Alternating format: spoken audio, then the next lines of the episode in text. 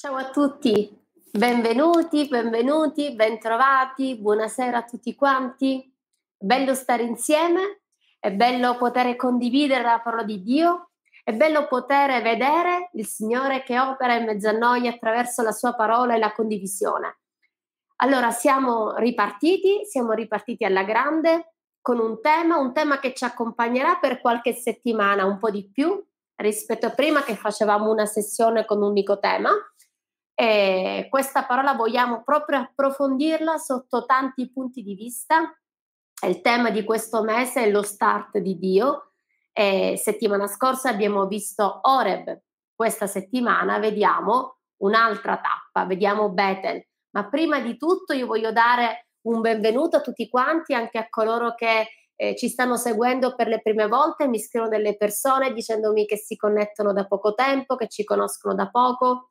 Io parlo sempre al plurale perché sappiate che dietro di me c'è tanta gente che lavora al mio fianco, intanto mio marito, perché ovviamente il ministero è uno, noi lavoriamo insieme, magari sotto sfaccettature differenti. E poi abbiamo uno staff formidabile che benediciamo, che ci sostiene, che ci ehm, supporta in tutto. Noi siamo a vostra disposizione e quindi chiedo ai ragazzi della regia di mettere i nostri contatti per poter, eh, per esempio, ricevere richieste di preghiera, pregare per voi, per poter ricevere delle testimonianze, per poter, eh, diciamo, anche dare delle frasi che possono essere di benedizione. Vi voglio infatti invitare a scrivere appena inizierà la parola, scrivere delle frasi che possono toccare il vostro cuore in merito al tema che tratteremo oggi. Inviatele ai numeri che avete visto, i ragazzi stanno mettendo anche in sovraimpressione i nostri riferimenti perché noi siamo a vostra disposizione. Abbiamo solo un obiettivo, che è quello di vedere un popolo di donne che si edifica, che si alza e che è disponibile a, da Dio eh, per poter essere di benedizione per altri. Poi voglio anche presentare una nuova rubrica che riguarda appunto la novità di, nuovo, di questa nuova stagione, dai, diciamo così, questa nuova stagione di Parliamone, ed è la rubrica Parlami di te. Parlami di te che cos'è? È un, una rubrica eh, che eh, diciamo raccoglierà le vostre testimonianze, i vostri sogni, i vostri progetti, i vostri pesi, eh, le vostre vittorie, i vostri sogni, le vostre storie. Ci fermeremo di tanto in tanto raccogliendo una di queste storie, lo faremo ovviamente in, sotto forma anonima, per poter benedire eh, delle donne, per poter benedire delle persone. Io parlo sempre al femminile delle donne, ma lo so che ci sono sempre gli uomini qui con noi, ma va benissimo, purché edifichi va bene tutto. è bello poter veramente aver rotto quegli schemi mentali che per troppo tempo hanno logorato la Chiesa, donne, uomini, eh, le differenziazioni. Invece Dio si può usare di tutti, di ogni persona, purché abbiano un cuore umile, arreso a Lui, Dio lo usa. Voglio invitarvi, man mano che vi connettete, a condividere questa parola alle vostre amiche, sulle vostre bacheche, a tutte le persone che stanno vivendo un momento difficile affinché possano essere benedette e incoraggiate. Tutto questo ha solo lo scopo di edificare il regno. Bene, fatti questi un po' tutti questi avvisi, ah ecco la frase. Settimana scorsa tra le frasi che avete scritto tra i commenti che ci sono pervenuti, ne scegliamo una ed è quello di Cristina. Cristina ha detto in merito al tema della settimana scorsa, se Tony riesce a mandarmi lo screen, lo prendiamo da qui, nessun problema, eccolo qui. Allora, Cristina Cimmarusti ci dice, i bambini amano con la semplicità più pura. Dio vuole da noi questo amore semplice. Infatti abbiamo parlato di tornare eh, ad Oreb, eh, di tornare alla semplicità, alla intimità con lo Spirito Santo. Facciamo un brevissimo riassunto relativo alla settimana scorsa. Dai, settimana scorsa abbiamo parlato dello start di Dio Oreb, in particolar modo abbiamo parlato della storia di Mosè, quest'uomo cresciuto, nonostante fosse un ebreo, cresciuto tra le agiatezze del popolo eh, egizio, quindi una vita più che eh, agiata, più che ricca di opportunità e di benessere, tutto ad un tratto si ritrova a scappare, va in, nel deserto e nel deserto lì avviene il suo vero start, il suo inizio, perché lì conosce, dopo 40 anni che era uscito fuori appunto da, da, dall'Egitto e si trova in Israele, lì conosce Dio. E Dio si, ehm, si fa conoscere da lui in una forma, abbiamo visto, veramente inconsueta, parlando, diciamo, facendo sentire la sua voce, la sua presenza da un roveto in fiamme che non si consumava. E la sua attenzione è stata catturata è stata catturata perché lui era curioso, nonostante fosse abituato alle arti magiche egizie, quella cosa è stata per lui incredibile. Lui dice: Io mi avvicinerò perché sono, eh, è uno spettacolo incredibile. E lì eh, Dio parla al suo cuore e si rivela a, a lui per il compito e per quello che avrebbe dovuto fare. Ma abbiamo posto enfasi su una cosa: perché Dio scelse il roveto? Il roveto era un arbusto che apparentemente può sembrare, come abbiamo detto, insignificante, spinoso, fastidioso, in realtà ha il compito di dare un equilibrio a tutto il terreno e dare nuovo DNA e vitalità a tutte le piante. Quindi Dio è come se in un certo senso avesse voluto scegliere qualcosa di apparentemente non bello e poco appetibile per potersi rivelare, anziché un, albero, bello e sontuoso, perché Dio vuole portare l'uomo all'intimità, alla semplicità. E in quella semplicità che avviene nella cameretta, nello stare alla presenza del Padre, noi veniamo rigenerati, troviamo nuova linfa vitale e soprattutto nuove forze.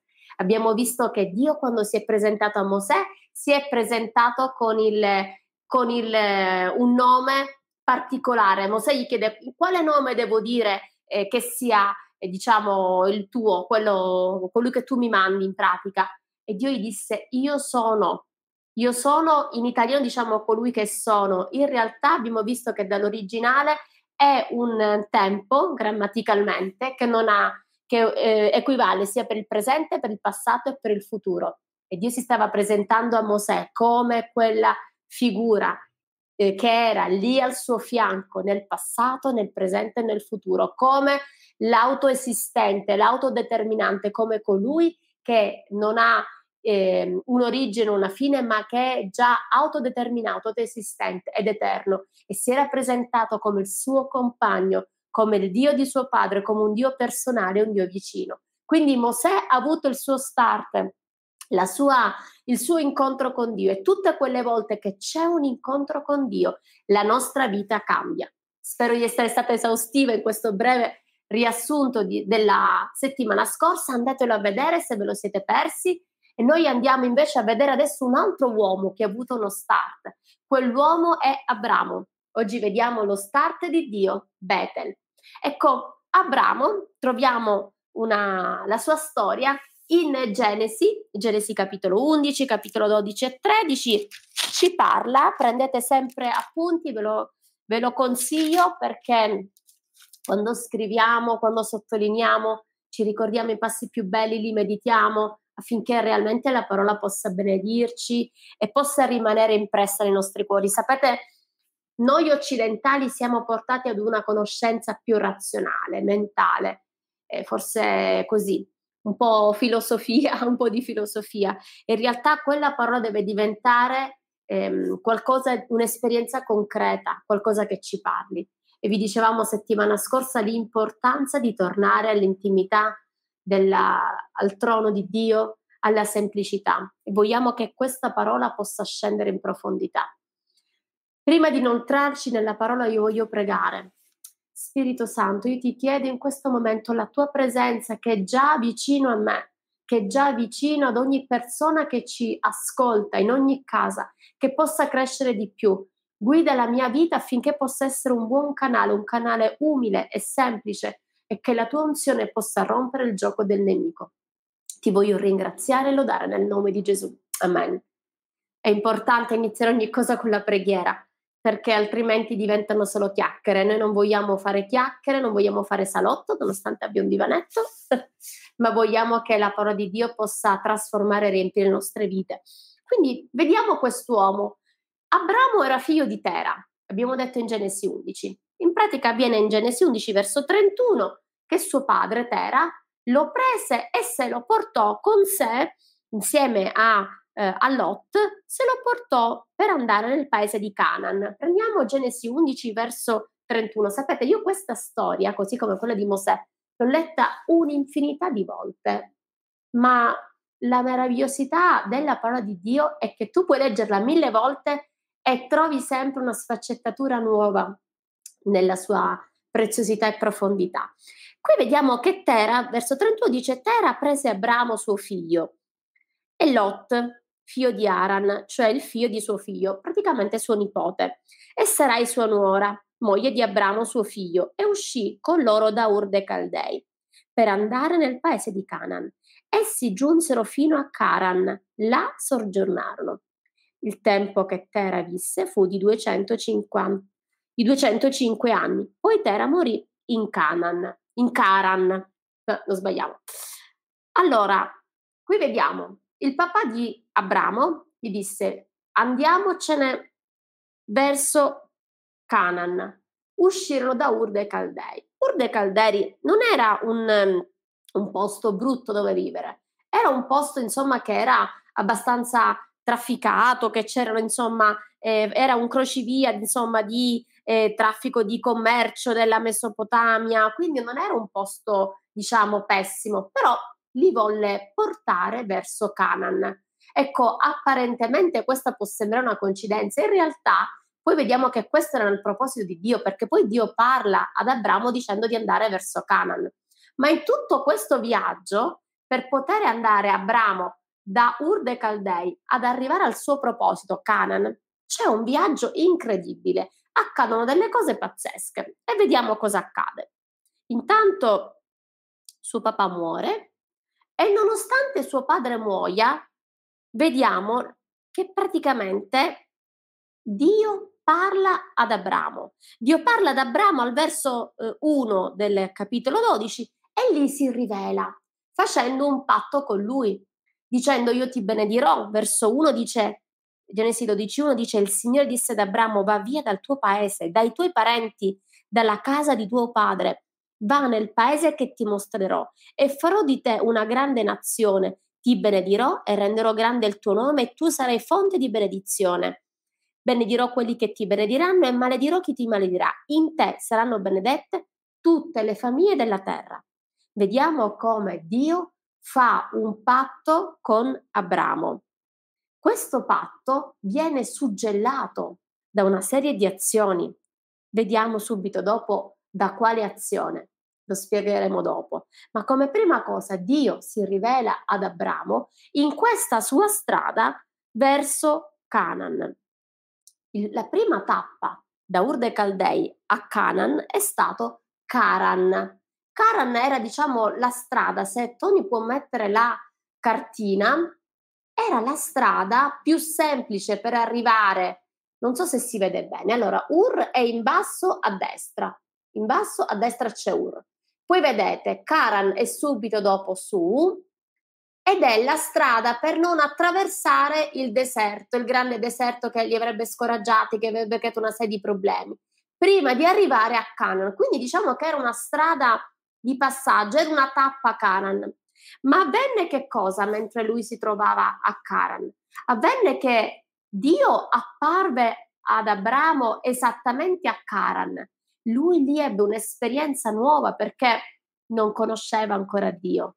E siccome fece questa esperienza forte con lui, Dio diede delle direttive, vediamo che al verso 7, sempre nel capitolo 12, Dio parla al suo cuore e lui costruisce un altare. Il Signore apparve ad Abramo e disse, io darò questo paese alla tua discendenza.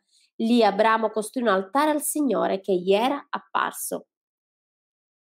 Abramo ratificò la rivelazione della presenza di Dio costruendo un altare. Subito dopo, da Caran si spostò a Bethel, proseguì il suo percorso per arrivare fino a Canaan. A Bethel Verso 8, sempre capitolo 12, di là si spostò verso la montagna a oriente di Betel, piantò le sue tende, avendo Betel a occidente e Ai a oriente, lì costruì un altare al Signore e invocò il nome del Signore. Poi partì, proseguendo da un accampamento all'altro verso la regione meridionale.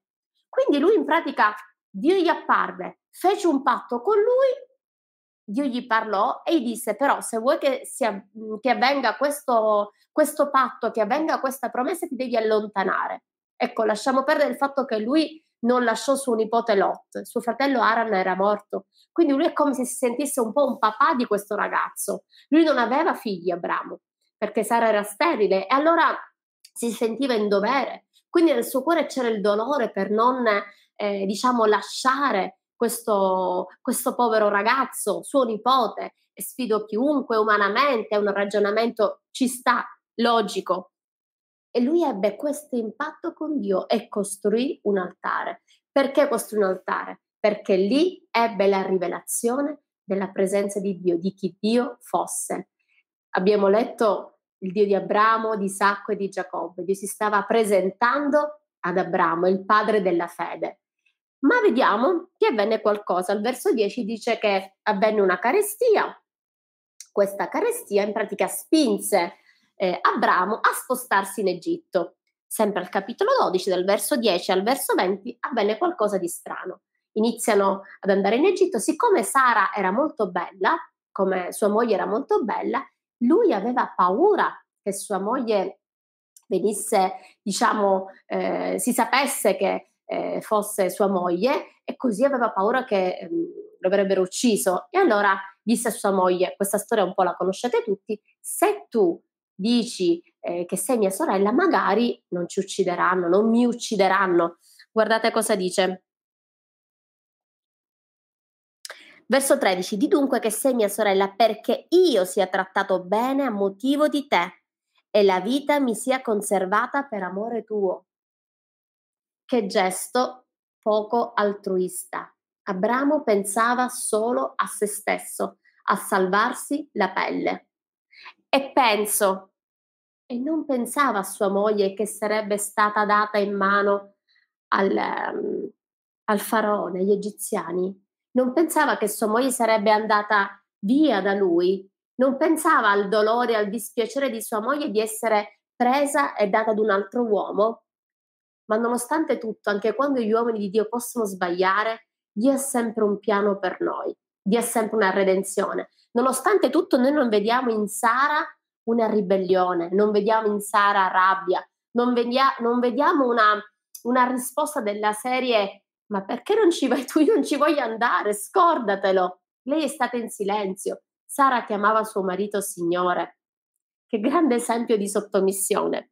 Vediamo quello che accadde il faraone iniziò ad avere dei problemi, si rese conto appunto che Abramo stava mentendo. Al verso 18, sempre del capitolo 12, accade questo. Allora il faraone chiamò Abramo e disse: Che cosa mi hai fatto?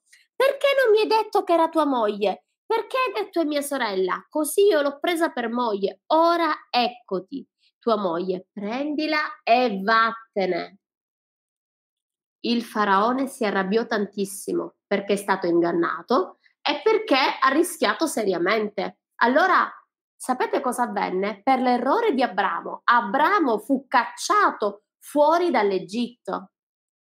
Il, il, il, grande Abramo era una persona molto rispettata, era una persona, diciamo, eh, economicamente ehm, ricca e aveva de- una posizione sia sociale che economica quindi una, aveva una posizione di tutto riguardo, ma lui fu cacciato via dall'Egitto e dice vattene, non solo dice a lui, a sua moglie vattene, al verso 20 lui va a parlare con i suoi servi e dice e il faraone diede alla sua gente ordini relativi ad Abramo ed essi fecero partire lui, sua moglie e tutto quello che egli possedeva. Ai ai ai, che figura davanti ai propri servi, che umiliazione per la scelta errata di Abramo. Non mi ero mai accorta di questo pezzetto di parola. Quante volte abbiamo commesso degli errori e questi errori ci hanno un po' fatto vergognare. Questi errori ci hanno in qualche maniera segnato e, abbiamo, e hanno rotto questi errori il nostro orgoglio, hanno rotto la nostra autostima agli occhi della gente, Forse le scelte che abbiamo fatto non sono state guidate da Dio? eh, hanno avuto delle conseguenze. Vergogna, imbarazzo, perdita di tempo. Perché tutte quelle volte che noi sbagliamo, tutte quelle volte che noi pecchiamo, noi perdiamo del tempo perché Dio ci ama. Allora, io penso che anche Abramo, nei riguardi delle, dei suoi servi, della sua gente, aveva questa forma di imbarazzo. E guardate cosa accadde però al verso 1 del capitolo 13 di Genesi, subito dopo. Abramo dunque risalì dall'Egitto con sua moglie, quindi era stato cacciato, prese tutto quanto, con tutto quello che possedeva e Lot andò verso la regione meridionale. Abramo era molto ricco di bestiame, d'argento e d'oro, e continuò il suo viaggio meridionale fino a Betel, al luogo dove da principio era stata la sua tenda, fra Betel e Ai, al luogo dove era l'altare che egli aveva fatto prima. Lì Abramo invocò il nome del Signore. Wow! Quanti di noi, dopo aver fatto degli errori, hanno l'umiltà di tornare indietro? Quanti di noi, dopo aver fatto delle scelte sbagliate, hanno l'umiltà di dire io in questo momento torno al Signore. Io in questo momento ho bisogno di Dio. Vediamo un Abramo umile, un Abramo semplice, un Abramo che aveva il cuore rotto davanti a Dio, un Abramo semplice, un Abramo che vuole ripartire e riparte nel migliore dei modi, torna all'altare. Lo start di Dio per Abramo è stato Betel, Betel significa casa di Dio. Betel significa casa di Dio. Quindi lui è tornato alla presenza di Dio. Quanti di noi, dopo aver fatto delle scelte sbagliate, torniamo alla cameretta? Quanti di noi, quando abbiamo perseguito una strada sbagliata, torniamo indietro dicendo Signore perdonami e adesso che devo fare? Ho una volta avuto una, come se avessi una, un'esperienza, diciamo. Ricordo che erano i primi periodi dei navigatori, no? tantissimi anni fa. E ricordo che dovevamo andare da una punta all'altra della Sicilia e, mh, mm, e dicevamo con mio marito, va bene, sicuramente la strada che stiamo facendo ci porterà verso la destinazione. Ma in realtà il navigatore ci diceva torna indietro, sei nella direzione opposta. E dicevamo, vabbè, magari ci sarà un'altra uscita, No, no, e il navigatore continuava a dire torna indietro e vedevo che eh, qua, come se stessimo persistendo su una direzione sbagliata. E lì mi ricordo in quell'esperienza è come se lo Spirito Santo mi avesse parlato dicendo se stai perseguendo una direzione sbagliata, continua a perseguire, continua nel tuo errore. Se invece ti rendi conto che stai facendo una strada sbagliata, non tornare ad una qualsiasi tappa, torna a Bethel, torna al tuo start, torna all'inizio, torna all'altare, torna alla presenza di Dio.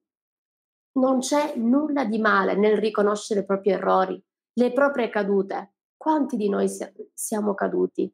Orgoglio, pregiudizi, maldicenza, scelte sbagliate, testardaggine, essere pieni di sé. Quante volte siamo caduti in questo? Io so che proprio per tutte le volte che noi siamo caduti abbiamo bisogno di tornare indietro, non perseguire la strada sbagliata a senso unico che tu stai seguendo. Quando Elia eh, scappò nel deserto, dopo che aveva ucciso i profeti di Baal ed era stato minacciato da Jezebel, disse, l'angelo gli disse fai la strada di ritorno, torna indietro. E noi a volte sbagliamo e perseguiamo quella strada sbagliata. Ecco, se hai fatto delle scelte sbagliate, forse hai scelto il lavoro sbagliato, la città sbagliata, forse hai cambiato chiesa, forse non stai andando più in nessuna chiesa, forse sei stato avvelenato, forse sei stato appesantito, forse sei stato bloccato da una serie di scelte errate che hai fatto, anche inconsapevoli, non necessariamente con malvagità, con, eh, come dire, con eh, cognizione, ma anche in modo inconsapevole. Ecco, nell'errore che tu hai fatto, apprezza eh, un po' quello che ha fatto Abramo e torna indietro, si umile, torna alla presenza di Dio. Io ho imparato a fare una cosa. Quando non sono sicura cosa Dio vuole da me, io non scelgo nulla. Perché tutte quelle volte che io scelgo qualcosa e non sono sicura che Dio vuole quello da me, io fallisco e sbaglio. Io questa sera ti voglio incoraggiare a tornare alla semplicità della sua presenza. Stiamo parlando di questo tema, perché quello che sento forte nel mio cuore torna all'intimità, torna al digiuno, torna alla preghiera. Come Chiesa stiamo facendo un digiuno e ho piacevolmente scoperto che tantissime Chiese hanno iniziato l'anno in questo modo, col digiuno e con la preghiera. Eh, so che eh, magari è antipatico e scomodo per chi ama mangiare come me e non solo io, lo so che ci sono tanti come me che amano mangiare, per chi ama diciamo eh, gustare le cose buone, la buona siciliana sono una buona forchetta, è un sacrificio. Ma io so che tutto questo ha uno scopo, è quello di evitare ogni distrazione. Siamo stati così impegnati, così presi ad arricchirci e a ingrassare di parola di Dio. Tutta la parola che vuoi ce l'hai. Non vuoi andare in chiesa, ma sì, non vado, ho un clic e ce l'ho a portata di mano. Invece Dio ci sta chiamando a tornare alle origini, digiuno, preghiera, semplicità, intercessione, rottura di carattere. È finito il tempo dell'orgoglio, è finito il tempo dell'essere grassi spiritualmente dobbiamo tornare all'intimità e alla semplicità. E guardate cosa avvenne. Subito dopo, Abramo, quindi lui tornò indietro, lui si rese conto, fece nuovamente tappa all'altare di Betel, casa di Dio, e subito dopo, guardate cosa avvenne al verso 11, in pratica iniziarono a stare stretti Lot ed Abramo. In parole povere, non potevano stare più insieme, si stava iniziando a realizzare un comando che Dio gli aveva dato. E qui Abramo gli dice a suo nipote scegli la parte che vuoi, io andrò nella parte opposta. E così Lot scelse la zona di Sodoma e Gomorra, come sapete è stata una zona deleteria perché poi ha scelto per la carne, per la concupiscenza e per il peccato e poi Sodoma e Gomorra vennero distrutti. Invece lui scelse verso Canaan. Verso 12, guardate, verso 11.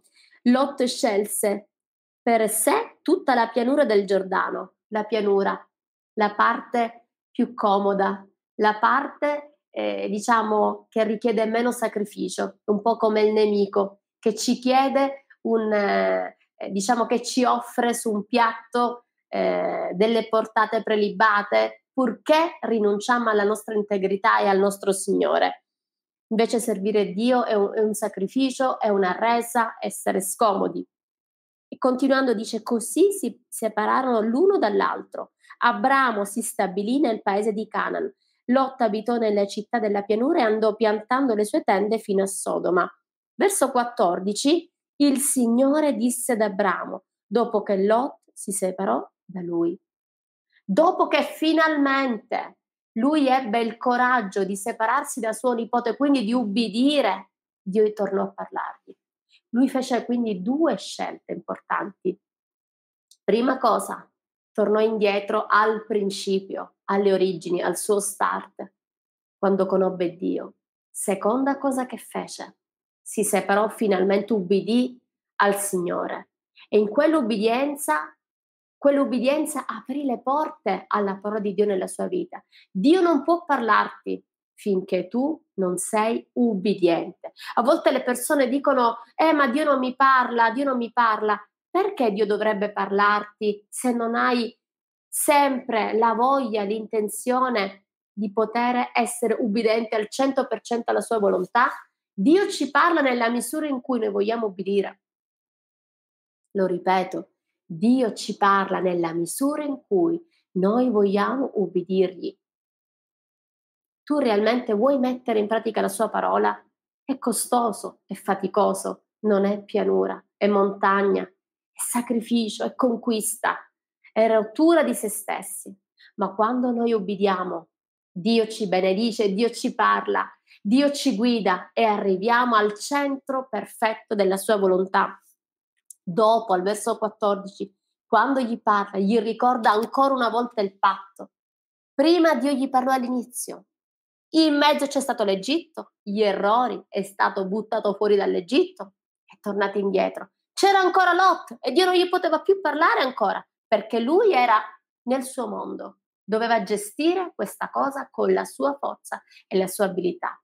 Anche se vediamo un Abramo cambiato. L'Abramo che è arrivato in Egitto era altezzoso, pieno di sé, aveva la sua gente, era ricco e disse pure a sua moglie fai quello che ti dico, tu, che tu sia mia sorella. Ingannò il faraone. Il faraone, la persona più potente nella faccia della terra del mondo allora conosciuto. Ma adesso vediamo un Abramo cambiato che dice a suo nipote scegli tu dove vuoi andare. Io penso che gli errori ci cambiano e ci segnano. Dobbiamo fare un... Um, meglio non farli gli errori, ma per tutte le volte che li facciamo, facciamo tesoro dei nostri errori per non ripeterli più. Abramo era cambiato.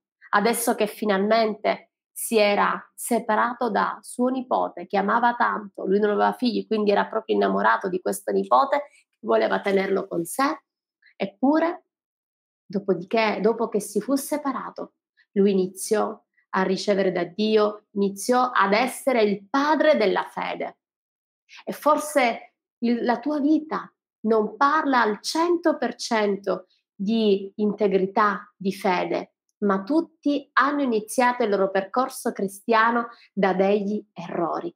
Forse tu hai commesso degli errori come te, come me. Forse il tuo cammino cristiano non è stato al 100% integro e retto davanti a Dio, ma c'è un momento in cui Dio ti dice torna all'inizio, torna indietro da dove hai iniziato. Torna indietro perché sarà proprio lì che Dio ti parlerà torni indietro perché sarà lì che ritroverai la strada maestra che ti guiderà dritto dritto al proposito. Il centro della volontà di Dio non era Bethel, era l'inizio e non era nemmeno Caran, che era una strada di passaggio, nemmeno l'Egitto, che era una strada, che era un posto che avrebbe dovuto dargli un po' da mangiare vista la carestia. Il proposito di Dio per Abramo e per il popolo di Israele era Canaan, era la terra che Dio aveva stabilito, una terra dove scorreva latte e miele, una terra che avrebbero dovuto conquistare. Ma prima di quello ci sono stati una serie di errori, una serie di errori. Se vuoi entrare nella tua Canaan, tu devi prima passare da Bethel, tu devi andare al tuo start, tu devi andare all'inizio, tu devi andare all'origine, tu devi costruire il tuo altare. Sapete, l'altare è costruito da pietre. Io mi sono chiesta, ma perché questa, questa roba dell'altare? Non è che mi faccia proprio impazzire. Perché costruivano un altare? Loro prendevano delle pietre grezze. Se Tony ci fa vedere la pietra grezza, quella chiara, una pietra grezza, le mettevano una sull'altra e facevano un altare. No, questi, questi no, i mattoni no, non quelli rossi. L'altra, Tony, il bello del diretta. Allora, questo qua è una pietra, no? Una pietra grezza, apparentemente insignificante. Ma perché Dio si era così tanto, eh, diciamo, Mm, anche in altre parti della parola parlava delle pietre, delle pietre, costruì un altare. Tanti, Abramo costruì il suo altare, Abramo, Isacco, Giacobbe, Mosè, cioè tutti quanti costruirono degli altari di pietra. Perché? Perché era un simbolo. Una pietra stava a rappresentare, secondo me, Cristo, Cristo che è la roccia. Cristo è la roccia su cui noi piantiamo il nostro altare. Esodo 20-25 prendiamolo, Esodo 20-25, dice così, guardate che bello, e se farai per me un altare di pietra, quindi Dio lo accettava, non lo costruirai con pietre tagliate, perché alzando su di esse lo scalpello lo contamineresti. Lo rileggo. Se farai per me un altare di pietra, non lo costruirai con pietre tagliate, perché alzando su di esse lo scalpello le contamineresti. Wow! Dio ti dice, costruisci un altare di adorazione, ma non a modo tuo, non contaminato. Costruisci la tua vita come un altare, come un sacrificio di arresa al Signore, come un sacrificio vivente, ma non farlo con, come tu vuoi, come tu lo faresti umanamente. Farlo senza contaminazioni, fallo nella semplicità, fallo onorando Dio, senza artefatti, fallo in una maniera totalmente pura e semplice, senza peccato, senza razionalità, senza processi mentali. Non puoi avere il tuo start con il tuo modo di pensare della vecchia natura, il tuo inizio con Dio, il tuo altare con Dio, il tuo Betel deve essere fatto come Dio vuole che sia fatto. Ecco, non deve essere un fuoco illecito che viene dal basso, ma un fuoco che viene dal cielo. Che la tua vita sia un sacrificio vivente, una vita arresa al Signore al 100%, perché fare la volontà di Dio costa e noi non possiamo servire Dio con le nostre abilità. Sapete, le pietre, le pietre non lavorate, le pietre eh, grezze rappresentano appunto la sposa di Cristo. Noi siamo pietre viventi. Prima Pietro 2,5 dice anche voi come pietre viventi siete edificati per essere una casa spirituale, un sacerdozio santo per offrire sacrifici spirituali graditi a Dio per mezzo di Gesù Cristo. Attraverso Cristo la tua vita è quell'altare e quell'altare deve essere costruito in modo santo. Il peccato sotto ogni forma, bugia, doppiezza, vanità, orgoglio, eh, sesso, eh, concupiscenze varie, eh, tutto quello che riguarda appunto la nostra carne, tutto questo non riguarda il regno, è molto lontano dal regno. Sapete, a Babele, eh, quando costruì una torre di Babele, di Babele, vabbè, mi sono incartata, la torre di Babele venne costruita con dei mattoni. La Bibbia dice, ora adesso sì che la puoi mettere quella, quella foto, dei mattoni di argilla. Ecco, questi sono dei laterlizi che vengono utilizzati per la costruzione no? degli edifici costruire dei mattoni simili a questi, fatti di argilla. Invece, invece per costruire un altare ci vogliono le pietre viventi grezze. Il mattone è qualcosa fatto dall'uomo. La pietra è già esistente, creata da Dio. Ecco, è diverso l'orgoglio dalla semplicità e dal mondo spirituale. Il mattone rappresenta tutto quello che è un'opera umana, costruita con le proprie forze. Invece una pietra grezza rappresenta eh, la nuova natura che abbiamo in Cristo, noi che siamo la sposa di Cristo e che siamo un sacrificio vivente attraverso quello che Gesù ha fatto per noi. E pensavo l'altra volta, eh, pensando alle pietre, appunto, quando dice di costruire un altare, non ha detto di costruire un altare con delle pietre preziose e meravigliose.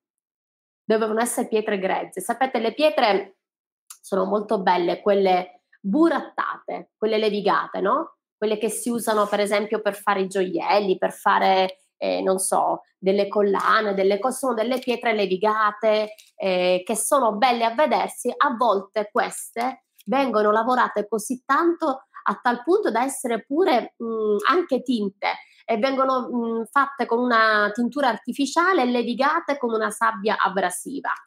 Ma tutto questo è lontano dalla bellezza, per esempio, di una pietra grezza proprio estratta, presa direttamente in natura. E questo è quello a cui pensavo. Pensavo che a volte noi siamo attratti da tutto quello che sia apparenza, tutto quello che sia il luccichio esteriore, ma ciò che Dio ci richiede non è apparenza, non è un luccichio interiore, ma una vita arresa ad essere, ed essere delle pietre viventi, sante appartate. È come quella casa di cartone, bellissima fuori, bella, tutta carina. Io sono stata diverse volte all'estero e mi ricordo una volta ero in Francia, eh, ero a Parigi mi sembra, sì, eh, e c'era una, abbiamo alloggiato in una casetta, abbiamo preso un B&B, una casetta bellissima esteriormente, però ho detto mamma mia è così bella che sembra finta, in realtà era quasi finta, perché toccavo il giardino ed era tutto, eh, tutto finto col prato sintetico. Toccavo una cosa e c'era tutto il cartone, la, la carta, tutta appiccicata. Ho detto, ma non sembra vera questa casa, sembra tutto finto. Ecco, apparentemente mi sono ehm, fatta abbindolare dalla bellezza esteriore, ma se poi andavo a guardare in profondità, vedevo che quella, che quella casa era apparenza, finta. Se fosse venuto giù un terremoto, non so se sarebbe rimasta in piedi. Ecco, questo per dire che a volte noi costruiamo la nostra vita su qualcosa che non è realmente il vero canone di Dio. La tua approvazione non dipende dall'approvazione umana, la tua approvazione dipende dall'approvazione di, di Dio. Quello che rimane non è eh, fieno, non è legna, quello che rimane è l'oro che viene purificato. Io questa sera, come Abramo, voglio essere trasformata da Dio, voglio tornare al mio Betel. Se hai fatto degli errori, se sei stata una pietra levigata, burattata, non pura. Torna a essere una pietra grezza, torna a essere una pietra vivente, torna a quell'intimità, torna all'umiltà, torna ad essere quello che Dio ha stabilito per te. E se il tuo percorso è stato fatto da errori, hai avuto una separazione, hai avuto dei dolori, hai fatto delle scelte improprie, sbagliate, è arrivato il tempo che tu torni al tuo start, alla tua Bethel e che tu possa arrivare verso la terra promessa, verso Canaan, ma prima di arrivare a Canaan c'è Bethel. Chiudiamo i nostri occhi, io desidero che ti possa la presenza di Dio avvolgere come sta avvolgendo la mia vita, nella semplicità di questa parola. Io desidero che Dio ci possa parlare, e ci possa rivelare l'umiltà e la resa vera. Padre, nel nome di Gesù, io ti voglio pregare per queste preziose donne e uomini che ci stanno seguendo, che questa parola li possa raggiungere, che ognuno di noi possiamo tornare indietro dalle nostre scelte errate. Padre, ti chiedo che tu possa mettere consapevolezza dentro di noi, che la tua presenza ci possa fare capire e sentire tutte le strade sbagliate che abbiamo perseguito, tutte le lungaggini che ci hanno fatto perdere tanto tempo. Noi vogliamo arrivare al centro della tua volontà, noi vogliamo arrivare a Bethel, noi vogliamo arrivare a quell'intimità, noi vogliamo costruire quell'altare per te, Padre, in questo momento. Signore, facci rendere conto di tutte quelle false certezze che ci siamo costruiti, affinché possiamo tornare all'intimità della tua presenza, possiamo tornare a quell'altare, a essere pietre grezze, forse non belle, non appetibili esteticamente, ma appetibili per te, papà. Uomini e donne di fede, con un cuore arreso e un cuore puro, Trasforma le nostre vite, Padre, e lavaci col tuo meraviglioso sangue. Ti lodiamo e ti ringraziamo. Oh Signore, sento la sua presenza in questo luogo. Alleluia, sento l'olio nelle mie mani, nel nome di Gesù. Che la tua unzione, Padre, possa toccare queste persone meravigliose. Scelte sagge, che possano avere l'umiltà di deporre le armi possono essere difesi e disarmati alla tua presenza. Alleluia. Che possono deporre le loro armi. Nel nome di Gesù, papà. Vogliamo essere uno specchio, vogliamo essere puri, trasformati dalla tua presenza. Nel nome di Gesù. Grazie, Padre. Alleluia. Ci sono delle persone che ci stanno seguendo che hanno avuto dei pensieri bugiardi, pensieri di suicidio. Il Signore ti dice torna indietro da questi pensieri malvagi, allontanati da questa strada che porta soltanto alla morte, alla distruzione. Ci sono persone che hanno avuto pensieri ossessivi a motivo dei fallimenti, hanno avuto pensieri di sensi di colpa, di incapacità, di inadeguatezza, che i sensi di colpa li hanno schiacciati. Il Signore è colui che ti ristabilisce, il Signore è colui che ti dà una nuova linfa vitale, il Signore è colui che ti riabilita. Ricevi ora nuove forze. Metti la tua mano nella tua testa, sgrida ora questi pensieri nel nome di Gesù. Reclamiamo pensieri di pace, di gioia, di vittoria e di benedizione. Nel nome di Gesù. Grazie Padre. Amen. Alleluia. Com'è meravigliosa la presenza di Dio. Sento qui accanto a me una presenza incredibile. Ti prego, scrivi tra i commenti.